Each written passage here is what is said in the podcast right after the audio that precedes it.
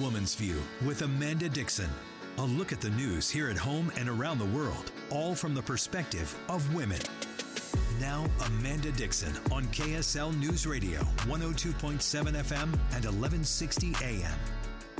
Welcome to A Woman's View here on KSL News Radio. Such a treat this Super Bowl Sunday to welcome my friend Jeanetta Williams to the show, president of the Salt Lake branch of the NAACP and NAACP Tri State Conference of Idaho, Nevada, and Utah. Jeanetta, good to see you. Good seeing you as well. Kristin Sokol is with me, professional relationship and dating coach at KristinSokol.com. How are you, Kristen? I'm great. It's so great to be with you again, Amanda. And Ashley Thorn is with me, marriage and family therapist with Four Points Family Therapy. Ashley, it's good to see you too. Good to see you. Can I start with a couple of more serious topics before we have a little fun on this uh, Sunday? Uh, I want to start with one that I thought, wow, we don't often hear. I mean, we hear stories in the news all the time about crime.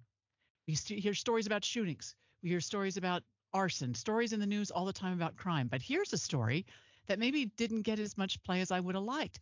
Overall crime reaches 15 year low in Salt Lake City. And I'm reading this was a uh, something that Mayor Mendenhall and uh, Police Chief Mike Brown announced this historic 15 year low that overall crime dropped 11% in 2023 and that includes a 10% drop in violent crimes. Although the number of suicides, I'm sorry, the number of homicides remained unchanged. But there's even a 12% reduction in property crime. So we see, I mean, depending on what news channel you watch, you might see what looks like a crime spree happening every day. But that's not our reality, Jeanetta. Can you speak to that? Uh, yes, Amanda.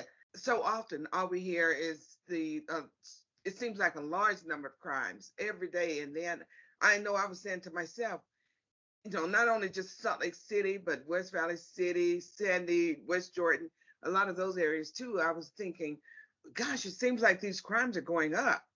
And then when I read that they were going actually going down, I thought, well, that's that's really good because we do have uh, a lot of good police officers out there, and I know we have you know a lot of people that are you know criticize the police as well. But our NAACP, I started a First Responders Awards January 2017, where we recognize uh, officers that's gone beyond the regular call of duty to do good things in the community, and and we don't see that a lot either. And so it's uh, it's good to see uh, the recognition and the recognition that crime is going down. Yeah, yeah. And I, I I read a book recently, Ashley, about that was written by a researcher who said he goes all over the world and he asks people of all different demographics, all different education levels, do you think you live in a more violent place and time now than it was 20 years ago or 50 years ago. Uh-huh. And almost to a person, they say, "Oh, it's way more violent," and the opposite is true. It, it's it's it's interesting what our perception is versus reality. But go ahead and speak to this any way you want, Ashley.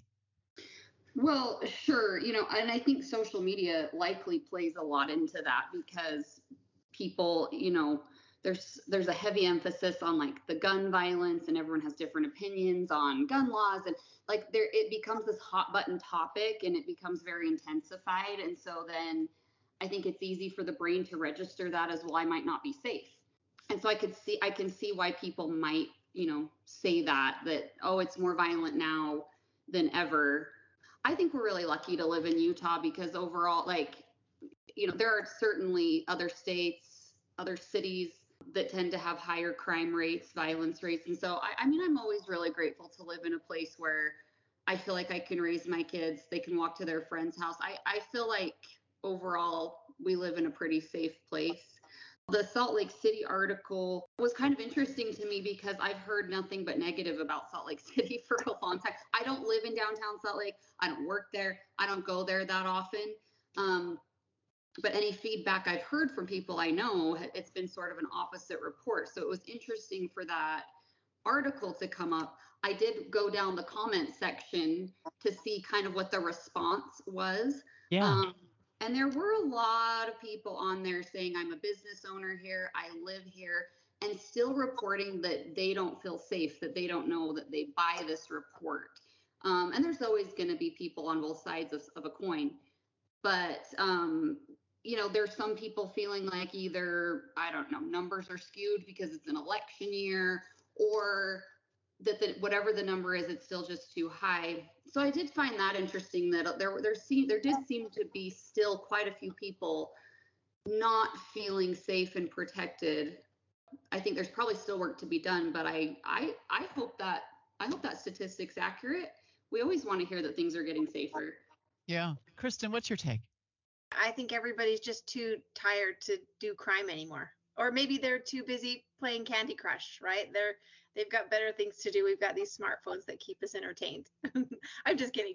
No, I you know, I think um I'm married to a CPA and he always says the things that get measured get results. And so they I, I read in this article that they are they have implemented a new data driven police you know policing approach. And you know this was several years back so maybe we're starting to see that they know where to put officers and and you know it's not like crime has stopped but it's reduced and that's great. And is it a result of of this data driven policing? I think there's some evidence to say yes. But you know as far as um feeling safe right um it's interesting. So I'm a dating coach, and I, I had a, a consultation with a, a prospective client uh, last week, and and she told me that she was terrified to go on dates just absolutely terrified. And she she said i would rather i would rather speak in front of a group of 30,000 people than than go on a first date. And i was like that's you know that's that's a lot. So as we kind of peeled back some of the layers one of the things that she casually mentioned and didn't mean even to say was that she was a big fan of true crime and watched Dateline. I've never missed an episode and and uh, listens to all the podcasts. And you know, it it skews our perception of what is the sources that we that we seek after. We're going to start to notice you know all those things. So you know that that factors in as well i think. Oh absolutely. In fact i was talking to a class of mine up at the u the other day about this thing called cognitive ease. That mm. which we hear or read or see a lot about, we mm. begin to feel comfortable believing is true. So if we see, you know, daily reports on the news or in social media or somewhere about crime, it will seem right, right to us that we live in a more violent place. And if we, if we see statistics to the contrary, we're gonna do, we're gonna be that causes cognitive disease and now yes. we're not sure. Yeah, fascinating topic. I need to take a break, but we'll be right back. This is a woman's view on KSL News Radio. Back in a moment.